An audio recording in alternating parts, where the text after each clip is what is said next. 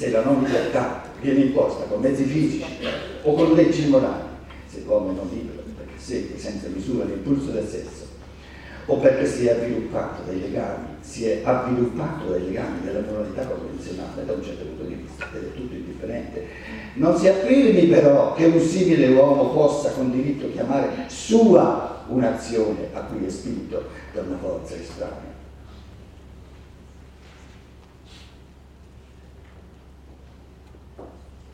Se io agisco, se io faccio una cosa per paura, per evitare di andare all'inferno, queste persone non sono più, perciò ne possiamo parlare in, chiave umoristica. No? Se uno compie un'azione per andare in paradiso e evita un'azione per, andare, per, per non andare all'inferno, non fa un'azione per non andare all'inferno, questo, questa paura dell'inferno fa parte del suo essere, è proprio un impulso della sua libertà. No, l'inferno non l'ha creato lui prima di tutto, l'ha creato colui che vuole mettergli paura. No? E per poi la paura non è sua, la paura è sempre indotta, la paura non fa parte della natura umana, la libertà fa parte della natura umana, la, nat- la paura è sempre indotta da di fuori. La paura è il ricatto più fondamentale che esista. Perché se tu riesci a mettere paura all'uomo, allora ne fai quello che vuoi. Cioè con la paura gli fai fare quello che vuoi e gli fai evitare quello che vuoi. Questo è il motivo per cui è stato inventato l'inferno e il paradiso. Il paradiso sono le caramelline che ti do se, se, se sei bravo, cioè se ti comporti come voglio io, e l'inferno sono le punizioni che ti do se non sei bravo. Che vuol dire se non ti comporti come voglio io.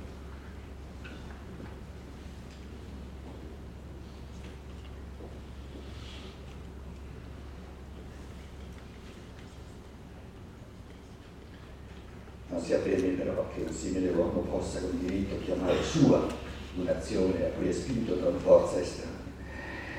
Ma dal mezzo di quest'ordine forzato si elevano gli spiriti liberi che trovano se stessi entro gli impacci del costume, dell'istituzione legale, della pratica religiosa e così via. Liberi sono in quanto seguono se stessi, solo se stessi. Non liberi in quanto si sottomettono chi di noi può dire di essere in tutte le sue azioni veramente, totalmente libero? Ma in ciascuno di noi alberga un'entità più profonda nella quale si esprime l'uomo libero. E dicevamo, una delle cose che eh, ci siamo ripetuti a varie riprese, che che più l'essere umano diventa libero, la sfera della libertà, no? ciò che è libero, libertà, e più ama e vuole liberamente ciò che è necessario, il cosiddetto bene comune, ciò che è la condizione necessaria un assetto sociale, un modo di, di trattarsi a vicenda, eccetera, eccetera, per rendere possibile la libertà.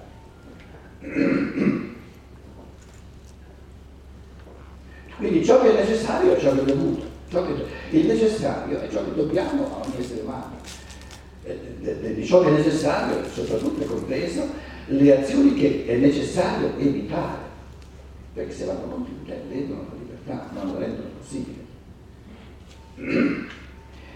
nella misura in cui l'essere umano non vive, non gode ciò che è individualmente libero, sente la base di, di leggi necessarie come un'imposizione. Perché? Perché non sperimenta la legittimità, non sperimenta la necessità. Quindi l'unica legittimità di ciò che deve essere è che rende possibile la libertà. Quindi soltanto chi vive la libertà, chi, chi proprio la, la, la, sperimenta, la gode, soltanto lui è capace di vedere ciò che è necessario come parte di ciò che è libero. E quindi non soltanto lo rispetta, ma lo ama, lo ama, gli diventa sacro. Quindi il dovere è dovuto soltanto alla libertà. È dovuto per rendere possibile la libertà. Ma se la libertà non viene mai, il dovere perde la sua legittimità. Quindi, quindi diciamo, il roverio del sociale in cui noi ci troviamo è che, è che non c'è ancora quasi nulla di esperienza di libertà e il dovere è l'unica cosa, eh, altrimenti va tutto a sfascio e troviamo autorità che continuano a dirci ma guarda che il dovere è importante, importante, importante, ma importante per che cosa? Viene reso importante e necessario soltanto quando sfocia nella libertà, ma la libertà non viene vissuta, allora e nella misura in cui l'individuo non vive, perché non viene incoraggiata, eh, lo, si, lo, si, lega, c'ha tante cose da fare, non ha, non ha ma poi c'è anche una cultura che non la, no, non, la, non la, articola questa libertà. Allora tutta la società gli viene, lo, lo vuole asfissiare con questo necessario, la sfera del necessario, lo rende, eh, lo rende ancora più grande, ancora più stretta, ancora più ferrea e l'individuo si rivela sempre di più. L'unico modo è di dirsi no. Questo minimo denominatore comune necessario diventerà minimo soltanto nella misura in cui eh, qui ha diritto di esserci solo ciò che è necessario per vivere in libertà, tutto il resto non c'è bisogno. Però per sapere che cosa è necessario per vivere nella libertà, bisogna vivere nella libertà. Quindi, quindi è la libertà il criterio del dovere dovere è soltanto ciò che è necessario per vivere la vita. Solo questo è dovuto all'essere umano, solo questo è il dovere. Ciò che non è necessario per vivere da liberi non è dovuto, non è un dovere. Non c'è bisogno che ci sia. Quindi l'unica, l'unica eh, fondazione legittima di un dovere è che tu mi devi dimostrare che è necessario per poter vivere in libertà, altrimenti non è un dovere.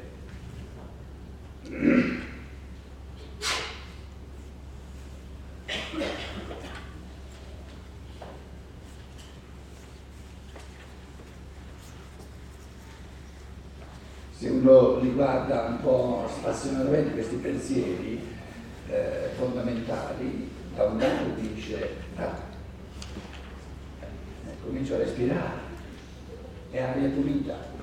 Dall'altra parte si dice, eh, ma siamo neanche all'inizio. E allora diamoci da fare, diamoci da fare, ce da fare. Perché se noi non stiamo attenti, se noi non articoliamo eh, questo, questa sfera specifica dell'umano, questa, questa, questa, base, che dovrebbe essere la base della libertà, eh, diciamo, eh, eh siccome c'è soltanto quello e gli esseri umani si, si, si, si, si, si arrabbiano a vicenda perché, perché non vivono eh, ciò che è libero, non lo godono, e la dinamica di ciò che è necessario come base della libertà, nella misura in cui non si vive della libertà, è che si va sempre di più verso la guerra di tutti contro tutti.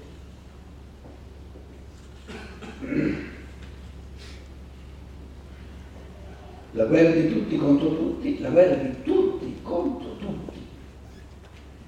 È un concetto, diciamo, esoterico, occulto se volete, che da sempre c'è nel, nel filone esoterico dell'umanità, anche nell'Apocalisse eh, cristiana, l'ultimo libro della, della Bibbia, che, che, sta a dire eh, è il risvolto negativo dell'evoluzione nella misura in cui gli esseri umani non vivono, non creano la libertà e l'amore, vanno, l'abisso dell'evoluzione è la guerra di tutti contro tutti.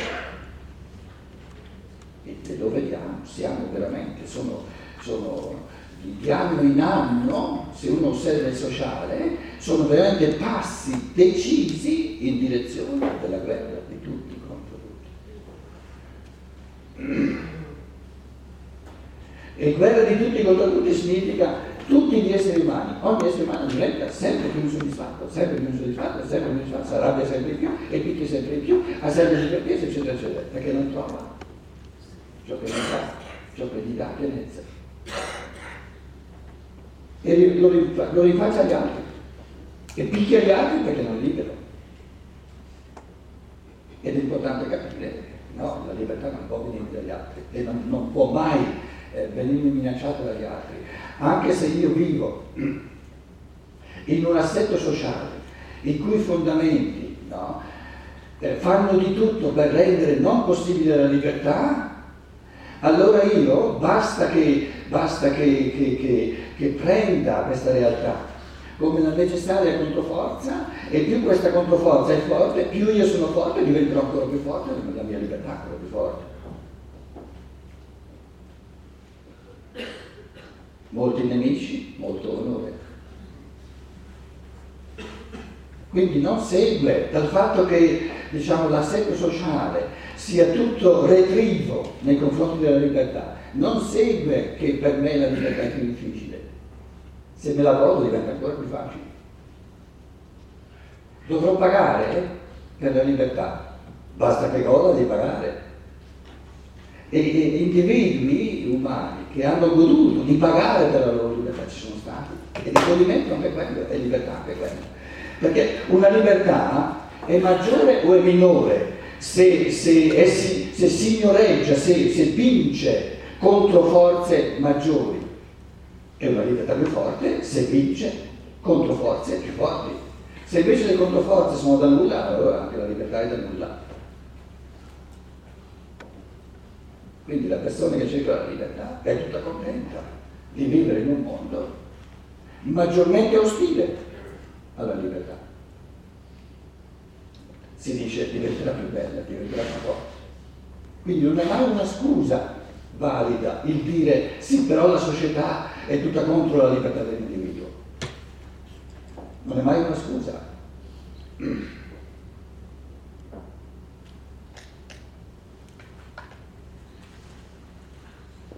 In altre parole, la libertà è sempre possibile.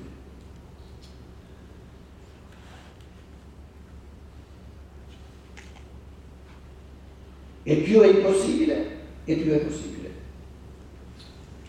più è impossibile, tra virgolette, nel senso che le controforze sono al massimo forti e più ha la possibilità di essere forte.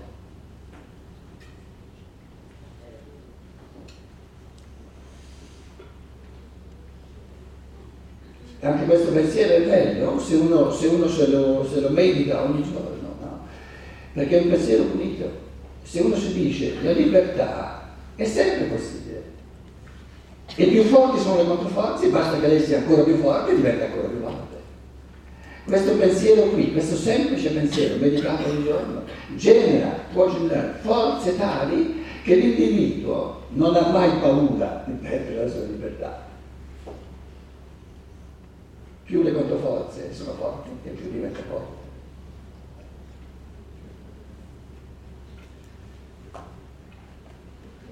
Quindi l'alternativa della libertà non è la non libertà, l'alternativa della libertà è il poltrire.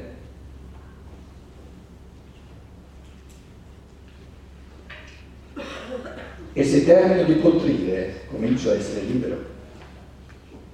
39. La nostra vita si compone di azioni libere e non libere.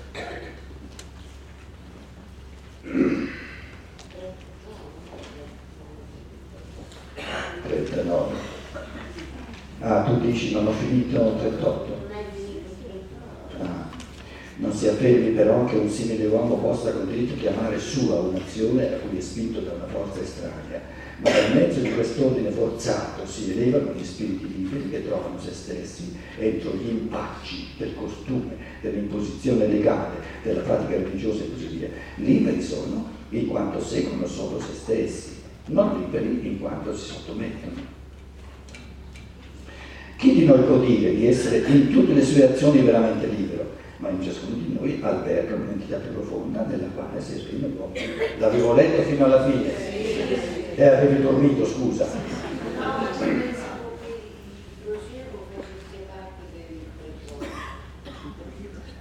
La nostra vita si compone di azioni libere e non libere.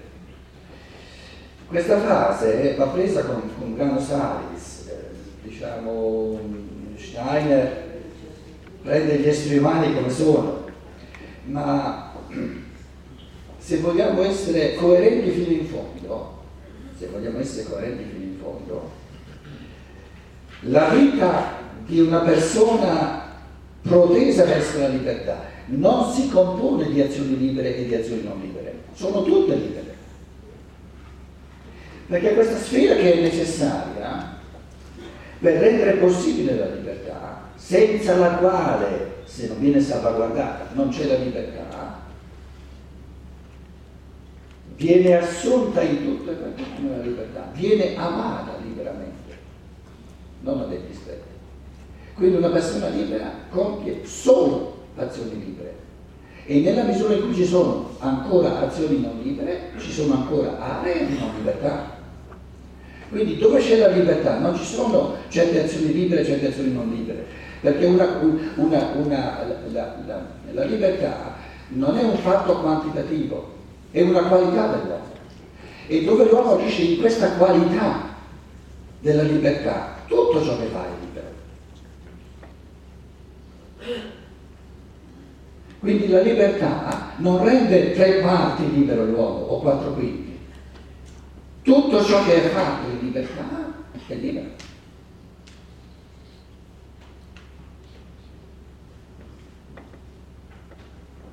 Allora diciamo, la, la, nostra vita oggi si compone di azioni libere e, e azioni ancora non libere, però tutte rivolte verso la meta di diventare tutte libere. Quando io mangio è un'azione non libera?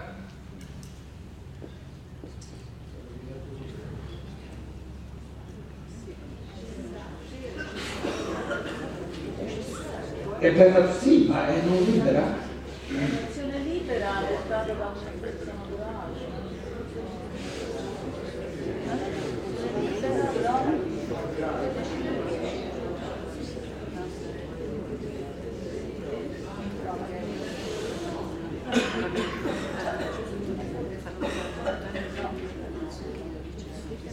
La libertà è libera di prendere posizione nei confronti di ogni azione.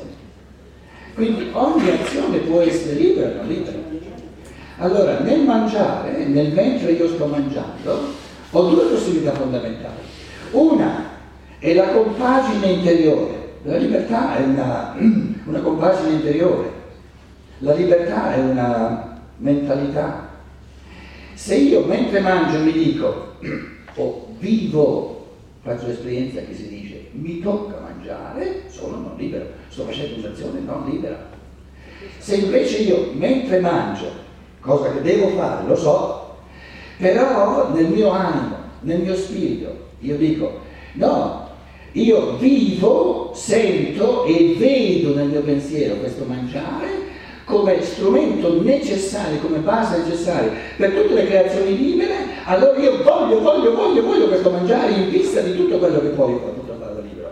Allora questa seconda persona mangia in un modo diverso, è un'altra azione.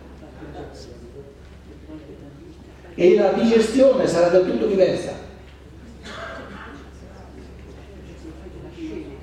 Perché non mi dite che i pensieri, non mi dite che la compagine dello spirito e dell'animo non hanno nessun riflesso sul corpo. È assurdo pensare. Quindi una persona che dice mi tocca mangiare, non sono libero da mangiare perché mi tocca, perché devo, avrà una digestione molto più faticosa.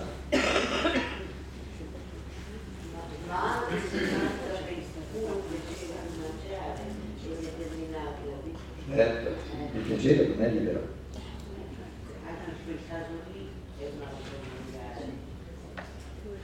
anche per questo è simile. Già era complicato in due modi fondamentali, adesso lei vuole il terzo. Santa pace.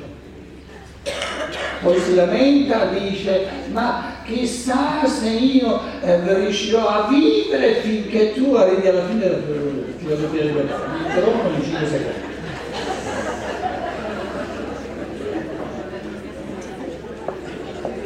Io le ho sempre detto mangia in vista della libertà, prendi le decisioni tali e tu manterai altri 40 anni. E lei dice sì, ma però se mangio per piacere com'è la cosa? L'importante è che io non arrivi alla fine del nono capitolo sulla filosofia della libertà, questo è l'importante.